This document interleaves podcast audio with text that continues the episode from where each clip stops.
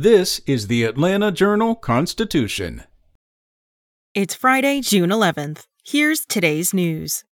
An Alpharetta man has been charged with multiple felonies related to the January 6th riot at the U.S. Capitol. The FBI arrested 46-year-old Kevin Douglas Creek Wednesday and charged him with assaulting two police officers on the west terrace of the Capitol. That's where some of the most intense violence of the day occurred between rioters and police defending the building. Still images taken from police body cameras appear to show Creek punching and kicking police. The roofing contractor and father of two allegedly admitted to his participation in the riot in an interview with an FBI agent conducted in the presence of Creek's lawyer.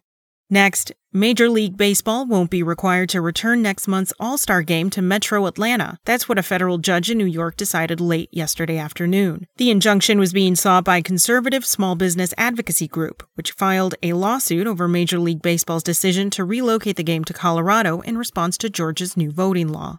Moving on, big changes are coming to those getting state unemployment benefits. Georgia will reinstate its requirement to prove they're actively looking for work later this month. At the same time, the state will stop participating in pandemic programs that have allowed jobless residents to get extra financial support from the federal government. The requirement to look for work will be back into effect June 27th, which is the day before federal unemployment benefits will be cut.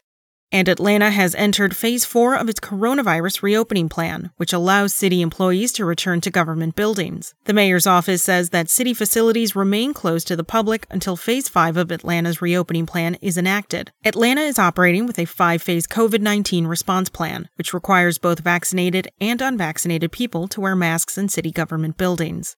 That's all for today. Check back each weekday morning for more from the Atlanta Journal-Constitution or go to ajc.com. Have a great day. Spoken Layer.